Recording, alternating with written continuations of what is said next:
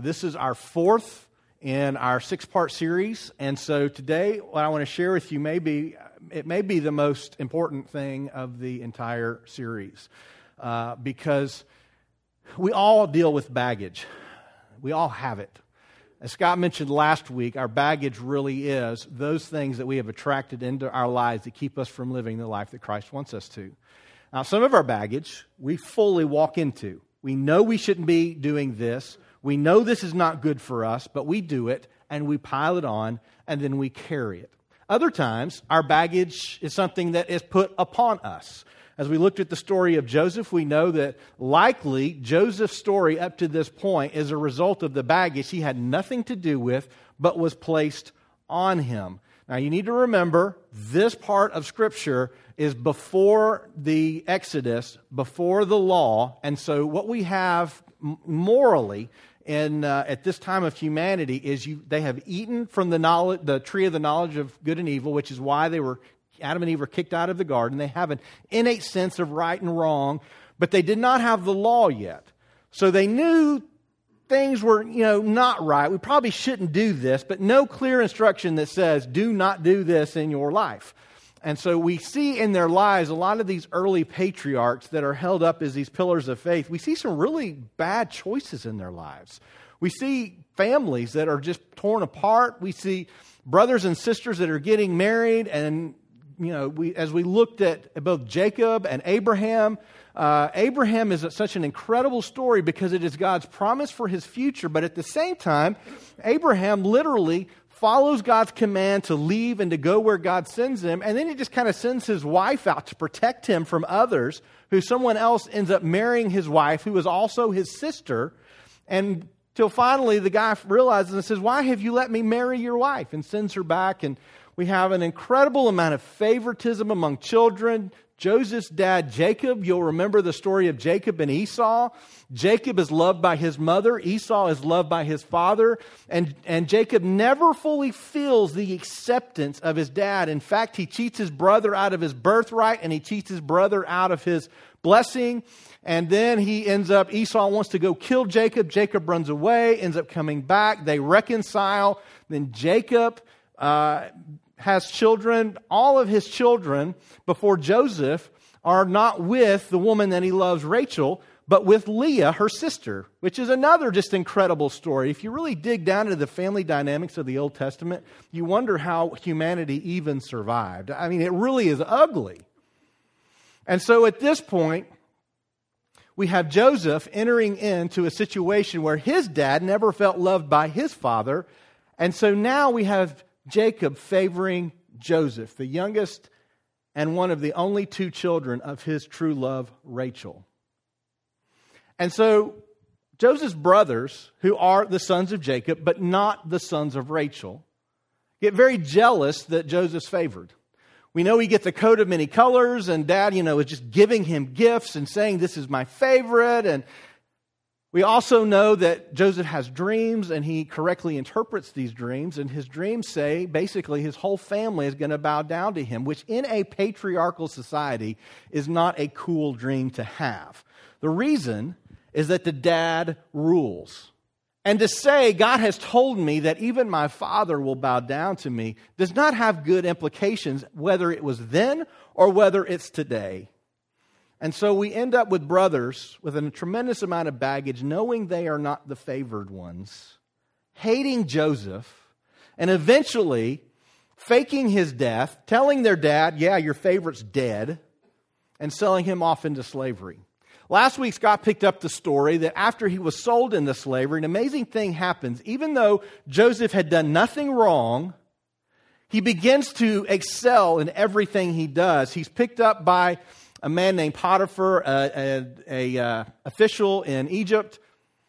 And everything he does for Potiphar goes well. He just begins to grow in his stature, and he begins to oversee everything in Potiphar's home until Potiphar's wife starts looking at Joseph and decides, hey, that's a good-looking guy. Potiphar's looking a little old, and she approaches Joseph and wants to sleep with him. Well, he runs, she grabs his coat, and she says, look what he has done. He has tried to rape me. And so Joseph, no matter what he has done, no matter how much he has excelled, no matter the fact that he didn't do anything wrong, he actually did everything right, is thrown into prison. This is where we pick up Joseph's story today. And so far, what we've talked about and what we've been through together as we've looked at these stories, the first thing I shared with you is that we do all have baggage. We have to recognize it, and we have to own it. We all have baggage. Now, if you are sitting there in the seat, living your life, believing, I don't have baggage, you are fooling yourself. The second week, we looked at the reality that our unchecked baggage has destructive consequences. And that particular week, we looked at the brothers of Joseph because they did not deal with their anger and jealousy. They sold him into slavery and faked his death. And so when we don't deal with our baggage, it has disastrous consequences. And that it doesn't matter whether you walked into your baggage open-eyed and willingly, or if someone put that on you. You were mistreated. Maybe your parents didn't take care of you the way they should have. Maybe they didn't show you love. Maybe you didn't feel loved. Maybe you've been through some level of abuse in your life and you have carried that through your life. You've never been able to truly get over it. It has changed you. Sometimes that baggage is placed on us. But when we don't confront it and deal with it, it will not only follow us, but it can have destructive consequences. And one of the things I appreciate that Scott shared last week is that when it comes to our baggage, sometimes what we end up doing is seeing someone with baggage, and rather than actually dealing with it, we begin to help them carry their baggage with them. And we can end up getting in a cycle with people in unhealthy lifestyles that we're helping them carry their baggage, not dealing with it, and we become enablers at that point. So it can be incredibly difficult if you have chosen to invest in others that have baggage in their lives, to understand how do I truly help you and not just continue to help you carry your bags for you. So our unchecked baggage can have terribly destructive consequences. And last week, what Scott shared is that when we are truly neck deep in our baggage, no matter where it's come from, our best choice is simply to obey God's word. It's simply to follow through with what God has instructed us. And he knew, even though he was thrown into prison, Joseph had done the right thing. Now, in the timeline of Joseph's life, what we know so far is that Joseph was approximately 17 whenever he was sold into slavery. Now, we don't really know when this period that we're going to be talking about happens, except if we jump ahead, then we will find that around the time that he is 30, Joseph becomes the ruler of all Egypt. Now, what we're going to talk about today are the 2 to 3 years before that period. So at the point that he's placed into Potiphar's home, and then he is placed into prison, to what we're going to talk about today is somewhere about a 10-year period. This has been going on for 10 years. Here's what I want you to do as I share with you today, because what I'm going to do is I'm going to just kind of jump through this part of the story, and then I've got some things I just want to share with you, and I've got some things I want to share with you from my own life, some of my own struggles, and some of the ways God has helped me to deal with some baggage in my own life. So before we do that, I want you to recognize and I want you to ask the question, because as we look at Joseph, 10 years, falsely sold into slavery, falsely imprisoned, what kind of mindset does he have about the world and about God? 10 years. Now, if you've ever been through a difficult period of your life, if you've ever been through a time of depression or despair, if you've ever been through a time when things are not going well or not what you hoped, if you are living a life right now that when you were younger, you thought, this is not the way I will be at this age, but I am. If you have ever been through any of those thoughts, if you have questioned, why is my life what it is? Why can't I get a break? Why can't I just be like whoever? Then I want to share with you today maybe some ways God may be working in your life, and maybe some steps that you can take as he does work behind the scenes for you. So let's pick up our story in Genesis chapter 40. We're literally going to go through 2 chapters today, and I'm going to read most of this for you. So if you're already familiar with it, indulge me. If you're not, here you go. Chapter 40, verse 1 says, sometime after this, after he's thrown into prison for being accused by Potiphar's wife, the cupbearer of the king of Egypt and his baker committed an offense against their lord, the king of Egypt. And Pharaoh was angry with his 2 officers, the chief cupbearer and the chief baker, and put them in custody in the house of the captain of the guard in the prison where Joseph was confined. Now, the reason these 2 people are significant are these are 2 of the most important people for the Pharaoh's staff, period. A cupbearer was not just someone who brought a drink to the Pharaoh.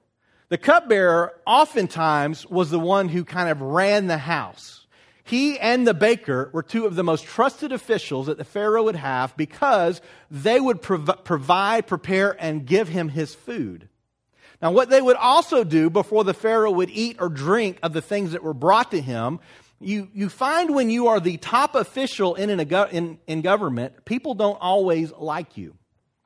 We find that sometimes today even. Isn't that amazing? But in this time, a very popular way to change governments was to poison whoever was the reigning monarch. In this scenario, it's the Pharaoh, and it was the job of the cupbearer and the baker to make sure that the Pharaoh stayed alive. So you always want to stay on the good side of the guy who you are charged with keeping alive. We don't really know what happened, but something has happened, and the 2 of them get on the wrong side of Pharaoh, and he throws them in prison. The cupbearer not only brings him his cup, but would actually drink before the Pharaoh would drink. The baker, likewise, would not only make the food, but would bring it, making sure that the food was not going to hurt the Pharaoh. Now, if a Pharaoh is not certain that you're loyal or that you're going to do your job correctly, he's worried about his own life. And so he has, for whatever reason, he is worried that the service that they're providing him is not going to take care of him. They are thrown in prison. Amazingly, Joseph is already here into the same place. Now, prison then and prison now is not necessarily the same thing. In prison, a higher status gets you a higher status in prison.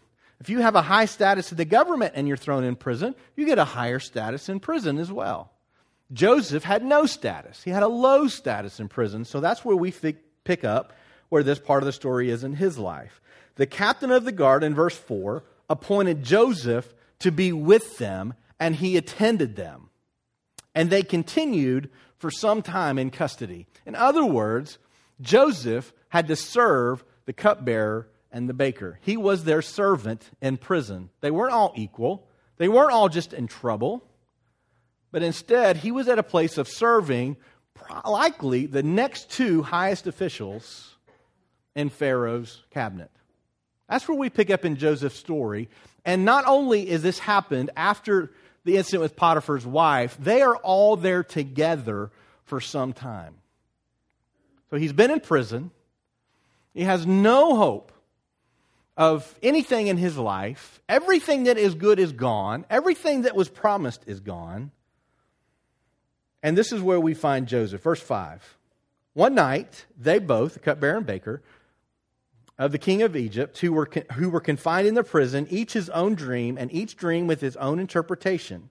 When Joseph came to them in the morning, he saw that they were troubled. So he asked Pharaoh's officers who were with him in custody in his master's house, "Why are your faces downcast today?"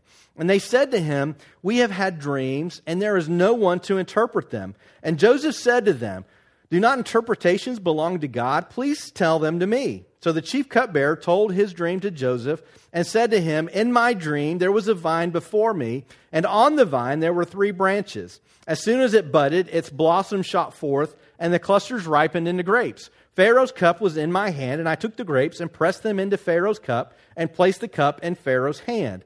Then Joseph said to him, "This is its interpretation. The 3 branches are 3 days. In 3 days, Pharaoh will lift up your head and restore you to your office. And you shall place Pharaoh's cup in his hand as formerly when you were his cupbearer." Verse 14. Remember this. "Only remember me when it is well with you, and please do me the kindness to mention to Pharaoh, and so get me out of this house. In other words, I've just done you a favor. You've got good things happening. Help me now that I have helped you. Verse 15, for I was indeed stolen out of the land of the Hebrews, and here also I have done nothing that they should put me into the pit. When the chief baker saw that the interpretation was favorable, do you ever do this? Man, God did something for them. Maybe he'll do something for me too. He said to Joseph, I also had a dream. There were 3 cake baskets on my head, and in my uppermost basket there were all sorts of baked food for Pharaoh, but the birds were eating it out of the basket on my head. And Joseph answered and said, this is its interpretation. The 3 baskets are 3 days. In 3 days, Pharaoh will lift up your head from you and hang you on a tree, and the birds will eat the flesh from you. And on the 3rd day, which was Pharaoh's birthday, he made a feast for all his servants and lifted up the head of the chief cupbearer and the head of the chief baker among his servants. He restored the chief cupbearer to his position and placed the cup in Pharaoh's hand. But he hanged the chief baker as Joseph had interpreted to him. Verse 23, yet the chief cupbearer did not remember Joseph, but forgot him. At this point, you look at Joseph's story and it's like, come on. Can this guy not literally get a break in anything? He's done this miraculous thing for the cupbearer. He said, remember me, get me out of here. And the cupbearer, like so many of us do, whenever others have helped us, has moved on with his life and forgets what they have done. Now, the reason I share this with you, and the reason this is such an important part of the story, is because in our lives we have been fooled into the notion that if we love God and if God loves us, everything will work out the way we want it to. You and I have been fooled into this. We have been fooled into this through our media. We have been fooled into this through our churches. We have been fooled into this because we have placed hope in the gospel that says God wants to give me anything I want instead of the gospel that says I am a wretched sinner that needs to be saved. I repent of my sins just to know God through the grace and glory of Jesus Christ. And in these lives, Christians are struggling because we ask God, please rescue me from the despair that I'm in. And when he doesn't, it is very easy to get angry with God. How many times have you been in a circumstance and you've thought, this is too much, I need help dealing with this? Only to find that the circumstance doesn't change. Has anyone ever had to struggle through that? I do.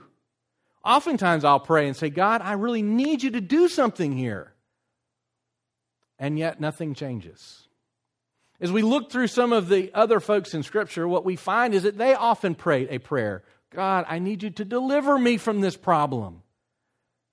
And either God doesn't deliver them or he doesn't deliver them the way that they ask. It happens often. We look at the story of Paul. Paul said, I have this thorn in my flesh and I have pleaded with God to take it away. And it is never taken away. Our response in these moments can be a response of anger and blame, or it can be a response of faith and obedience. Those are our two responses. There really isn't any other response than those two. I am either going to be angry and I'm going to blame whoever is responsible for my lot in life, who is taking away what I was expecting for my life, or I'm going to respond with faith and obedience that I still belong to God and he still loves me and he still has a plan for my life. You and I are human. I'm human. I struggle. I want things to go well. I want things to be easy. I want to relax on the beach, and I want to, sip drinks, and I want to watch the tide come in, and I want to look at my bank account and see it grow without me having to do anything at all. I want all those things. But unfortunately, there's not many of us that have that life. Often we struggle because of things that we have not done, nothing that we caused but have caused upon us. At work, maybe we got blamed for something that we didn't do and that someone else did, but they got off and we didn't. At home, sometimes our lives are not exactly what we thought they would be or hoped they would be. Whenever we're children, we dream about what our world is going to be like. We dream about what our families will be like, what our jobs will be like, what our lifestyles will be like. But very few people actually realize what they thought life would be like when they were a child. It's really incredible how much we think life is going to be so easy and wonderful and grand, only to realize that that is not the way that the world works. For Joseph, he's not done anything wrong. He's done his job very well. He not only prospered Potiphar's house, but he protected the things that Potiphar told him to stay away from and still got in trouble and went to prison. The cupbearer and the baker came to him with a dream, and he said, "I can interpret," and he correctly interpreted the dream. He heard from God, and he responded well, and he said, "Look, I've just given you hope within your life. Remember me." And they have forgotten him. And still he sits in prison. Still he sits. See, the truth is that we often feel abandoned by God. Joseph is very easy to look at him as a victim. And it really is amazing how many people today love to feel like a victim. Somehow we can escape dealing with our problems by blaming others and saying, "Woe is me, look how bad things are for me." If that's not you, you know somebody that applies to. We struggle with this idea of being a victim. My question to you is this: do you ever feel abandoned by God? Do you ever feel that He's not listening? He's not working? He's not active? Do you ever feel that your prayers go unanswered, unheard? How do you cope in those moments? See, as a follower of Jesus, one thing that it took me a while to learn, but I eventually learned, was that God is not only going to allow me to go through difficult times, there are times that God is going to open the door for me and let me walk right in. Now, if your theology is that God loves you, and if you love God and have enough faith, God's going to make your life just perfect, then that's going to really mess with you when God opens the door for some real heartache. How do you cope in those moments when you are subjected or your life takes a turn that you do not want to take? Do you run towards God, or do you run away from Him? A lot of people today are running away from God. A lot of times what we end up doing is we try to escape or we try to medicate our pain, and we'll do that through throwing ourselves in our work, throwing ourselves in our hobbies. We try to escape through alcohol or drugs, or we try to escape through entertainment, which is a growing addiction for people today. We try to medicate through sex or pornography because it allows us to stop thinking about the things that bother us and completely contain our minds in something else, even when that something else is unhealthy. We run from dealing with what we are having to cope with. Many times we play the blame game. It's always somebody else's fault. And yet I've never seen somebody deal with their baggage by blaming someone else. I've seen a lot of people try, and they stay stuck. When we blame other people for the place we are in life, we never release that baggage. It's when we're in prison that we have the greatest opportunity to have faith in God. It's truly when we're in prison, when we feel like life is not going the way it should, when we are thrown a curveball that we're not prepared for, whenever we are hurting and we are crying out for relief, it is in those moments that we are most capable of experiencing and expressing faith in God. So when we have faith when everything is going well, that is not faith. But when things aren't going well, that is when our faith is exercised. That's when our faith changes. Romans 8:28 says, "We know that for those who love God, all things work together for good, for those who are called according to His purpose." Do you believe that? There are moments that I believe that with my head, but I do not believe that with my heart. God, I believe you said you're going to make all these things work out for my good, but I just wrecked our only car. The family that lives right up the street from us, as you drove in, you probably saw their house burned and both of their cars burned up this week. And they have started a GoFundMe page in which they have nothing. They have no, they're renters, they have no insurance. They have no way to replace their cars, no way to replace their possessions, and they have great sickness within their house. And so they just do not have a lot of finances. For them, this is a moment to ask, can God work this for good? What in your life right now are you questioning whether God can really work this for good or not? There's something in all of us. Maybe it's buried. Maybe it's something you've carried since you were a child. Maybe it's buried deep, but there's something in all of us that we question whether God is truly working. But here's what we have to hear from Joseph's story, and we have to see, because we can see the rest of his story, not just right where we are now, is that God is working even when you feel abandoned. In your life right now, at this moment, God is at work. What's going on at work that you want to give up, God is at work. What's going on in your family and you're frustrated, God is at work. Whenever you look at your life where you thought you would be at this stage of your life, God is at work. Now, whether we accept that work and whether we work with God is a whole nother question. Many times there are these times in our own prisons that we feel not only abandoned, but what God is doing is preparing us. God is moving pieces around the table to prepare us for what's about to happen. And his ultimate plan is something greater than our momentary comfort. For Joseph, it's easy to look at his story and say, yeah, God's got something planned for him. Can you approach your own life with that same faith, not seeing what God's doing quite yet? See, many of us, we struggle. And God never intended for us to struggle. He intended for us to approach him in faith. Let's go back to Genesis 41, verse 1. This is what happens next. It starts off after 2 whole years. So this scenario happens 2 years after he interprets for the cupbearer, and the cupbearer forgets him. 2 more years he goes on in prison after this. Pharaoh dreamed that he was standing by the Nile, and behold, there came up out of the Nile 7 cows, attractive and plump, and they fed in the reed grass. And behold, 7 other cows, ugly and thin, came up out of the Nile after them and stood by the other cows on the bank of the Nile. And the ugly, thin cows ate up the 7 attractive, plump cows, and Pharaoh awoke. And he fell asleep and dreamed a 2nd time.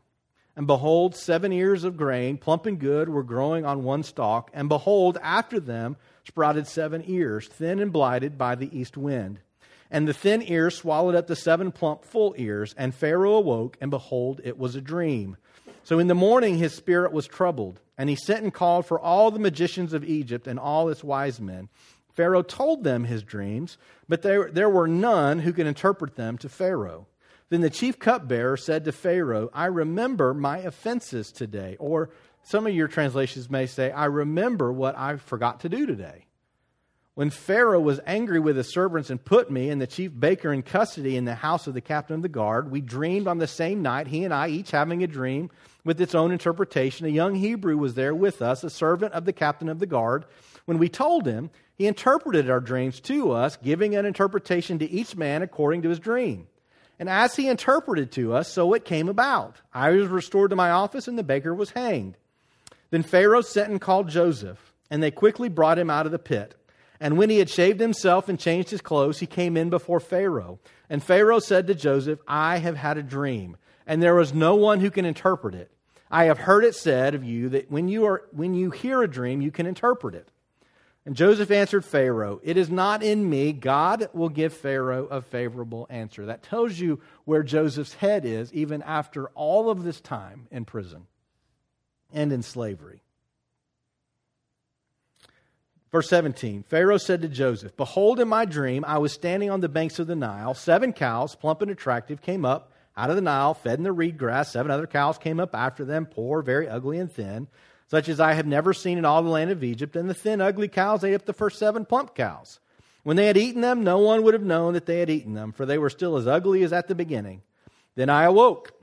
I also saw in my dream 7 ears growing on one stalk, full and good. 7 ears withered, thin, and blighted by the east wind sprouted after them.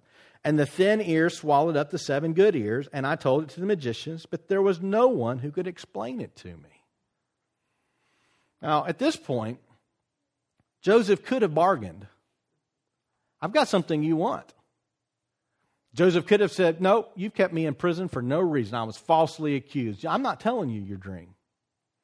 There's a lot of things that Joseph could have done. But instead, this is what he did. Joseph said to Pharaoh, the dreams of Pharaoh are one. God has revealed to Pharaoh what he is about to do. The 7 good cows are 7 years, and the 7 good ears are 7 years. The dreams are one. The 7 lean and ugly cows that came up after them are 7 years, and the 7 empty ears blighted by the east wind are also 7 years of famine. It is as I told Pharaoh, God has shown to Pharaoh what he is about to do. There will come 7 years of great plenty throughout all the land of Egypt. But after them there will arise 7 years of famine, and all the plenty will be forgotten in the land of Egypt. The famine will consume the land, and the plenty will be unknown in the land by reason of the famine that will follow, for it will be very severe. And the doubling of Pharaoh's dream means that the thing is fixed by God, and God will shortly bring it about. Now therefore let Pharaoh select a discerning and wise man, and set him over the land of Egypt. Joseph's pretty smart. Let Pharaoh proceed to appoint overseers over the land, and take 1/5 of their produce to the land of Egypt during the 7 plentiful years, and let them gather all the food of these good years that are coming, and store up grain under the authority of Pharaoh for food in the cities, and let them keep it. That food shall be a reserve for the land against the 7 years of famine that are to occur in the land of Egypt, so that the land may not perish through the famine. Now Joseph is clearly a talented guy. Whenever he does something, he does it well. God has gifted him with the ability to interpret dreams, which had great value at this time in the world because God spoke often in dreams. And if you did not interpret correctly, you often were killed because you gave an incorrect interpretation and you were a false prophet. The fact that Joseph could do this meant that God was with him. The fact that God was able to show him in the interpretation at this time in his life shows that he had not turned his back on God. Because when we turn our backs on God, it is not that God abandons us, but we are not listening to what God is telling us once we have done that.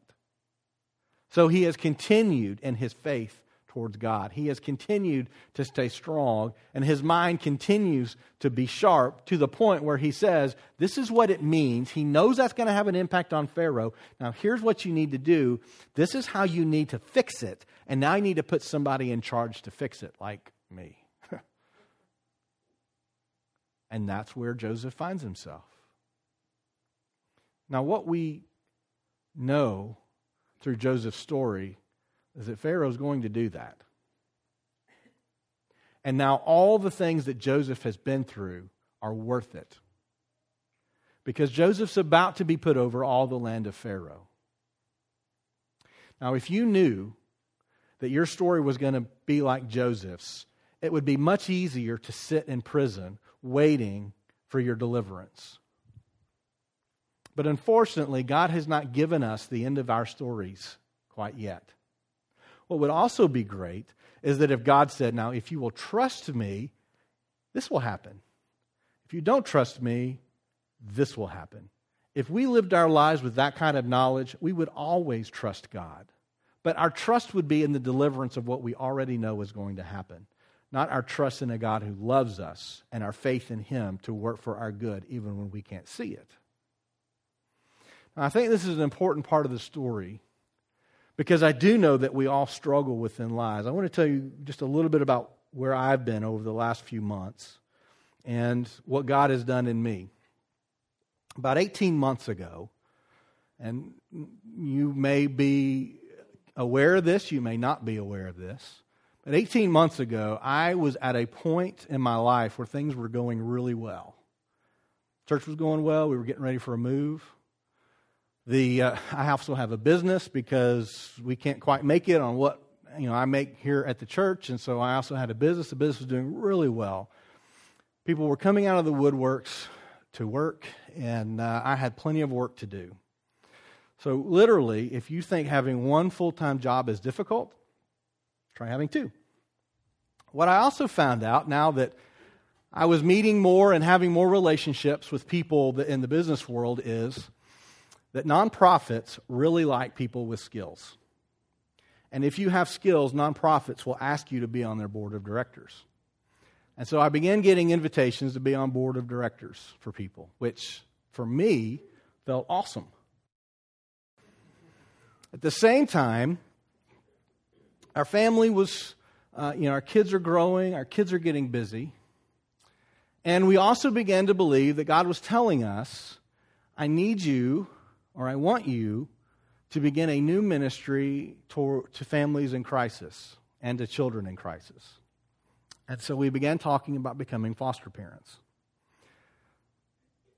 18 months ago, with church going well, with business going well, with invitations to be on boards, I literally began to pray for God to just let me stop it all.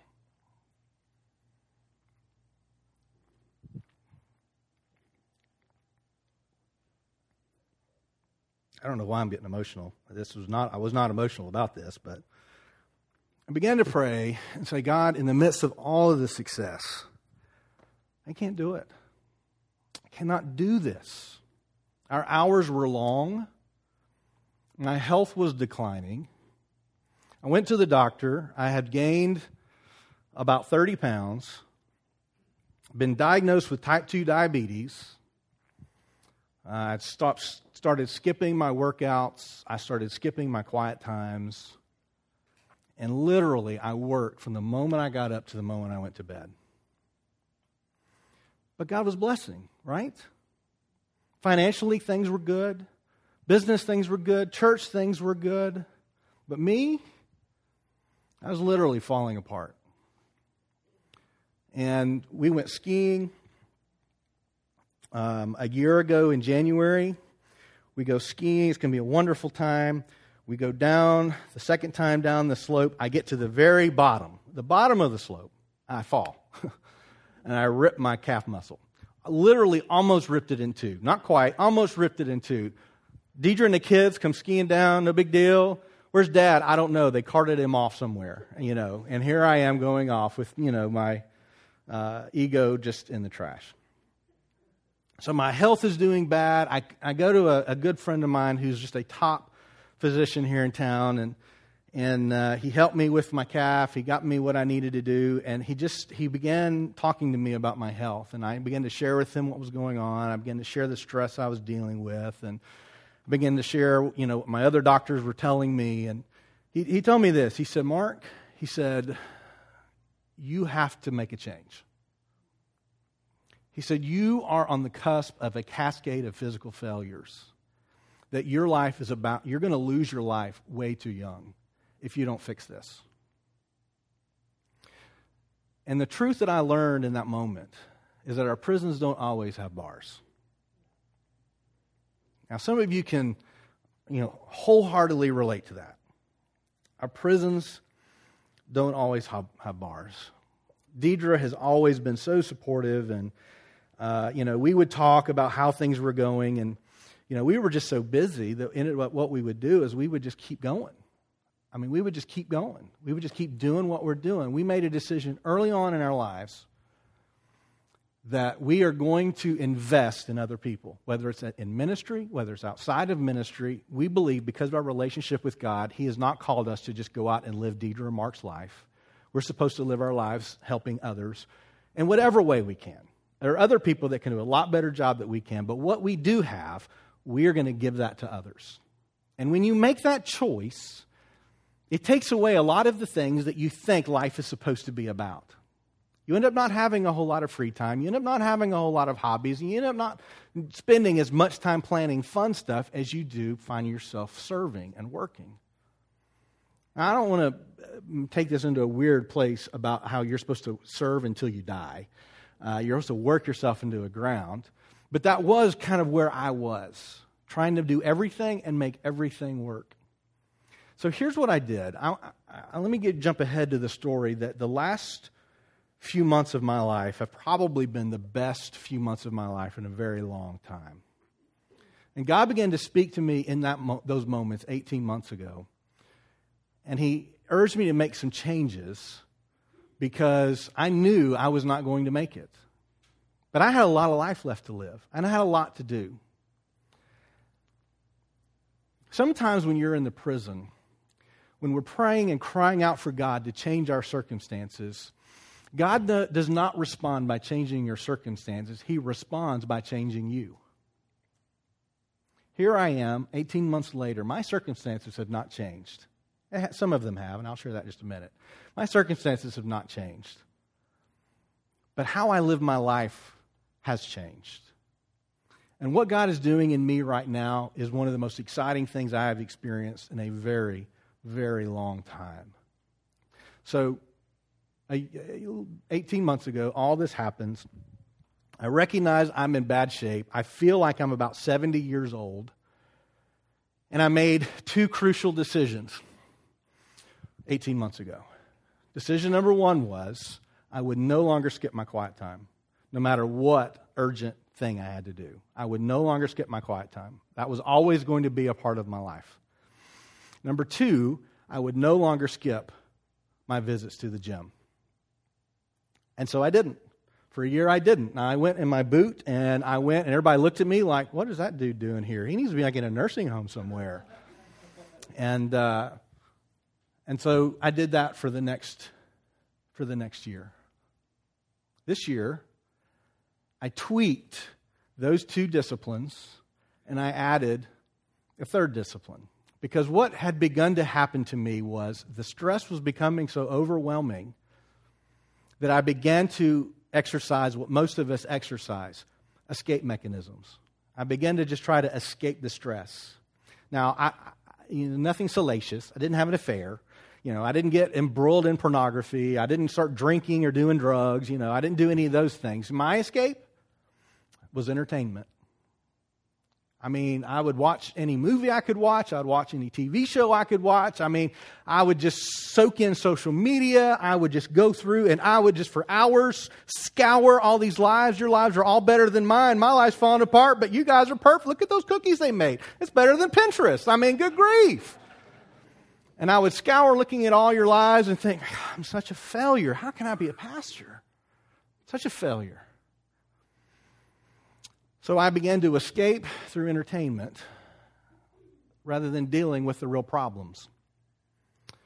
So, beginning of this year, I exercised two additional disciplines, or I tweaked those two, and I added a third. The first one I tweaked, that instead of just not skipping my quiet time every week, I committed I will be an hour to an hour and a half in God's Word every day. Every day. Whether I don't want to, whether I want to, an hour to an hour and a half every day I'm going to be in God's Word, which is much easier than you think if you use the YouVersion app. Sometimes I read, sometimes I let it read to me. It's wonderful. The second thing I did was I changed my diet and I cut most all carbs and most all processed foods out of my diet, and I've dropped about 25 pounds since the first of the year. You can clap if you want to. And I will be outside just a little bit with selling my diet plan. It's $29.95 for the first month, $99.95 every month after that. And I changed the way I ate because my problem was not what God had gotten me into. My problem was I was not living a life that could sustain what He was calling me to. And so what I ended up doing was changing my diet.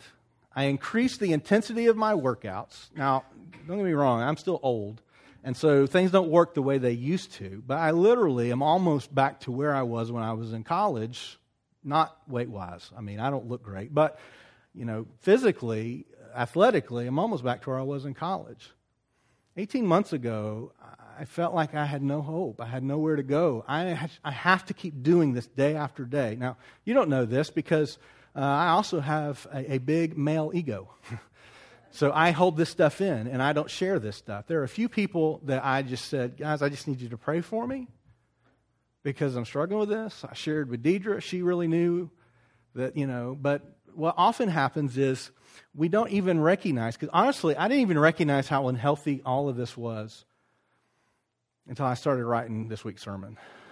And as I began to write it out, I was like, man, you are really screwed up. So those were the two that I tweaked. The third one was, began to cut entertainment out. Now, I still love entertainment. We went to see Kong this week. It was awesome. Yeah, you should go see it. The girls went to go see Beauty and the Beast. I will not be at Beauty and the Beast, but I don't love entertainment that much. But I began replacing the things that I was conditioning myself with. I listened to a lot more sermons. This week I listened to Scott's sermon.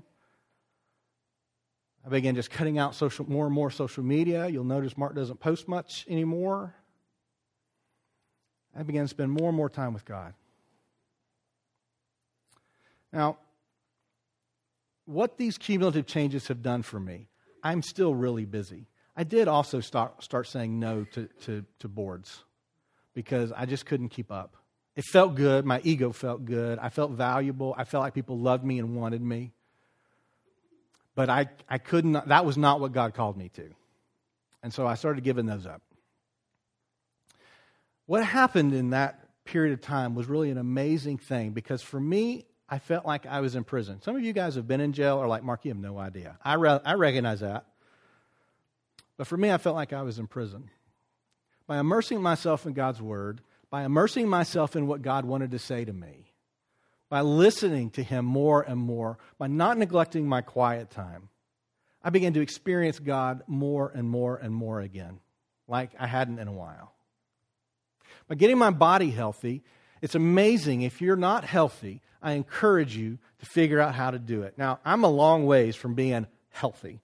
But I am on track by the end of this year to be the healthiest I've ever been in my life. And I'm not legalistic, because at Disney, I ate stuff I shouldn't have eaten.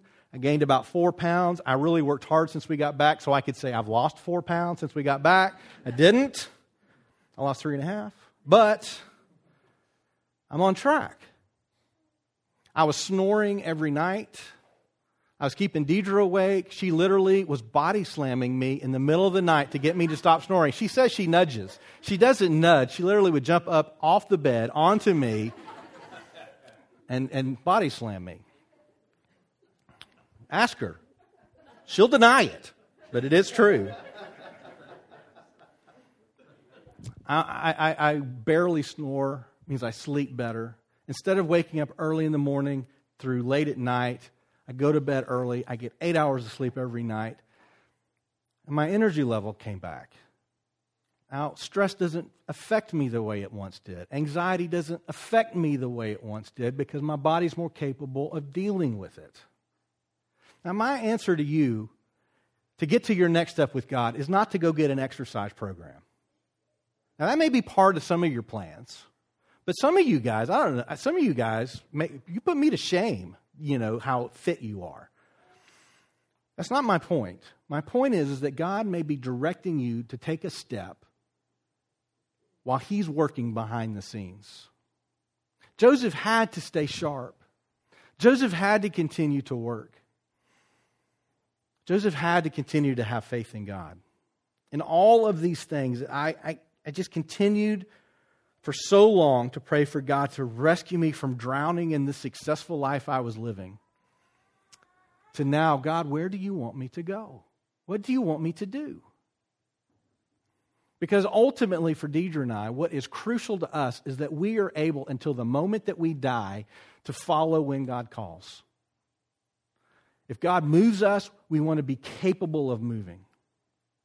We did continue on with the fostering classes. It has been a wonderful experience for our family. If you are even thinking of caring for families in crisis, I would love to talk with you. It is a wonderful thing for the family. It is a wonderful thing for children. It is a wonderful thing for your own family. It is trying. It is difficult. It takes a lot of time and effort, but it is wonderful to see what God can do in these circumstances. I always want to be at the place where I can move when God says to move.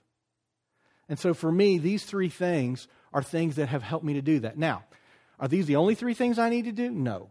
But here's the thing with disciplines. If I try to do everything, like one of the next disciplines I think are coming my way, my day starts Monday through Saturday at 6 in the morning. Every week, it starts at 6 in the morning.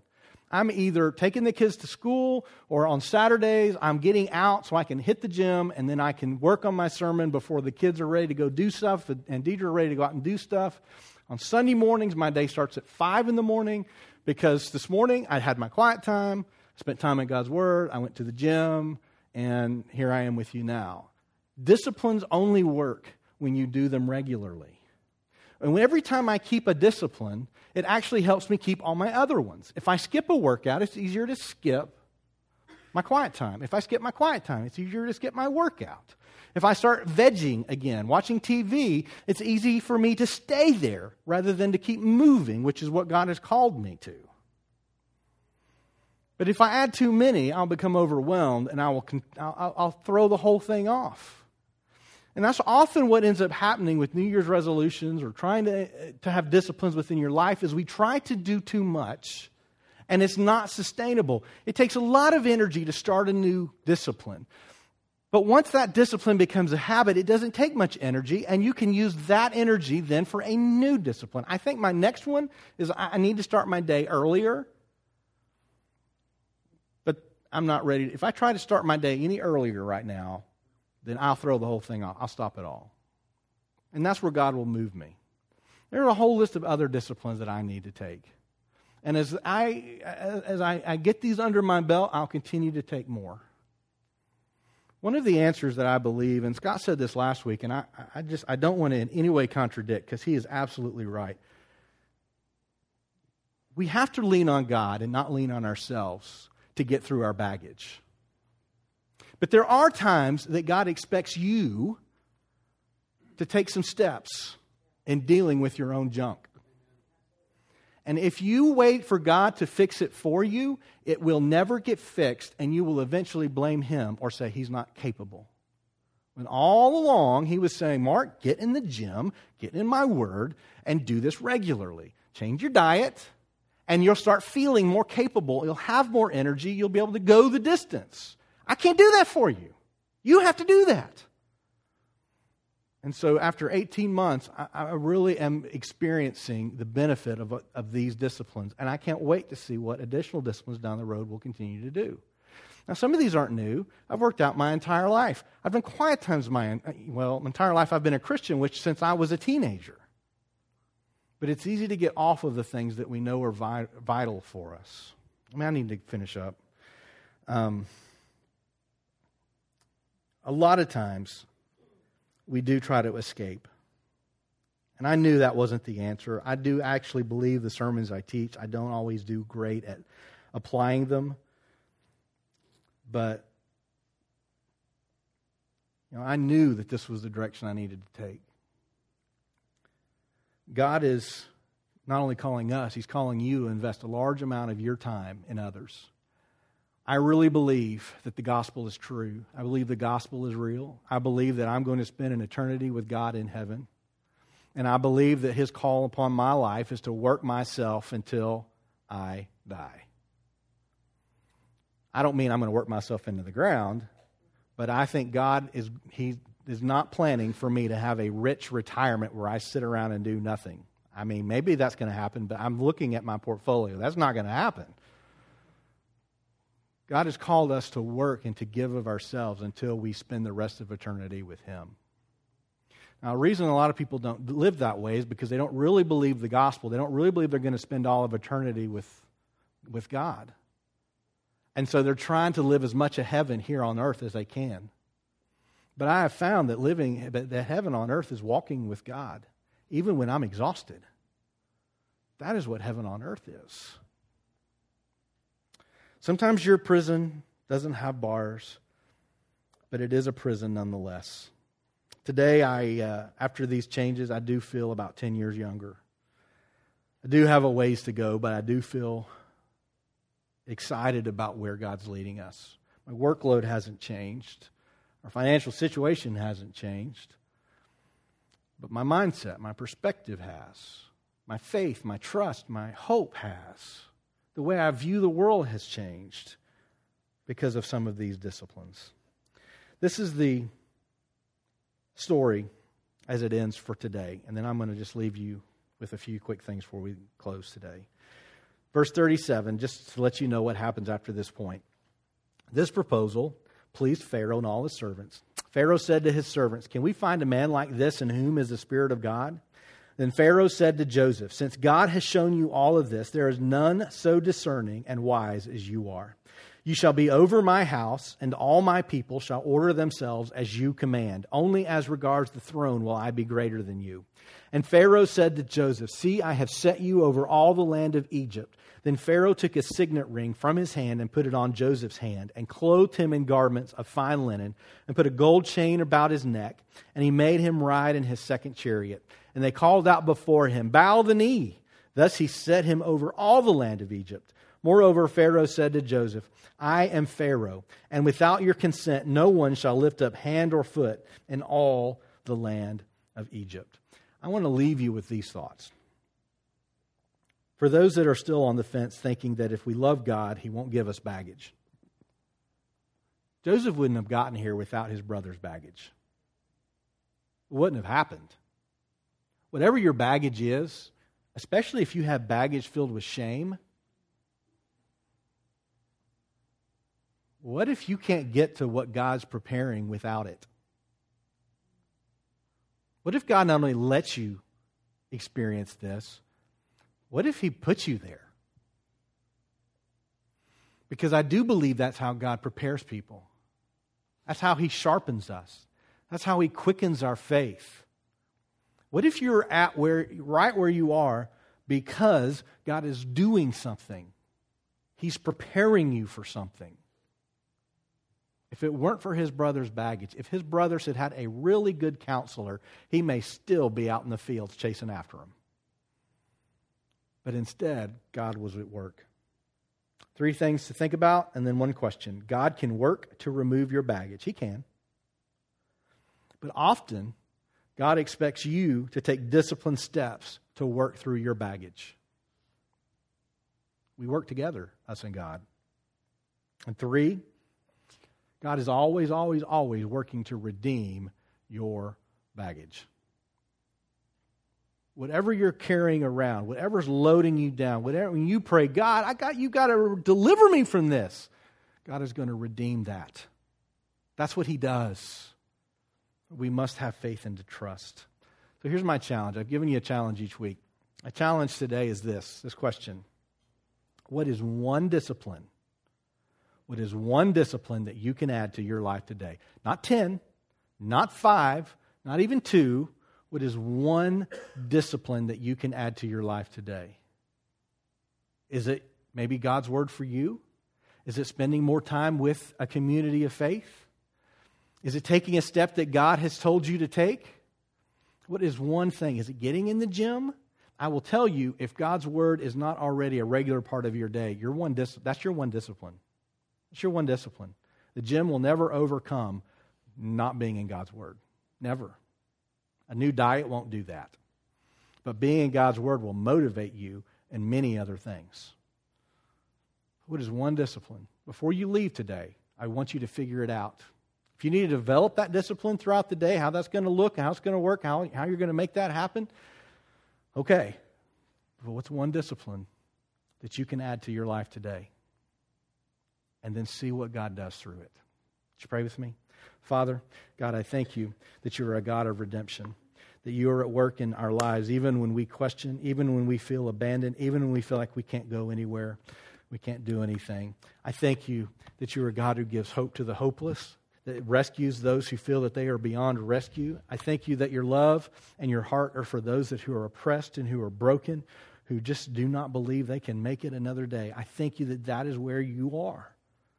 I pray for those that are in this room, that you are calling them to wonderful, incredible things within their lives. I pray that you would give them the energy and the passion and the drive to experience what you are behind the scenes doing right now. I pray that you would put on us each what is the discipline we need to add to our lives. What is the thing that will help keep us focused on what is good and what is right and what is true? I pray for those who feel like their baggage completely controls them, just like I felt like my schedule controlled me. I pray that you would help them to trust and to have hope that there is life beyond where they are right now. Father, I pray for those that are just going along like I was. They're just putting one step in front of the other, but they are not addressing the real problem. Father, I pray that you will help them to see what is true and what is good and what is healthy, that they can take those steps to experience that. I pray that you would help me to continue to take steps that are healthy, so that I can continue to follow you where you lead. Father, I pray that you would, as a community, help us to grow closer together, bearing with each other's burdens, but not just simply carrying each other's baggage. Instead, we help to liberate ourselves from that baggage. I thank you for the love of your Son who gave his life on the cross for us. Let us always be aware of what you are doing in our lives. It's in Jesus' name that we pray. Amen.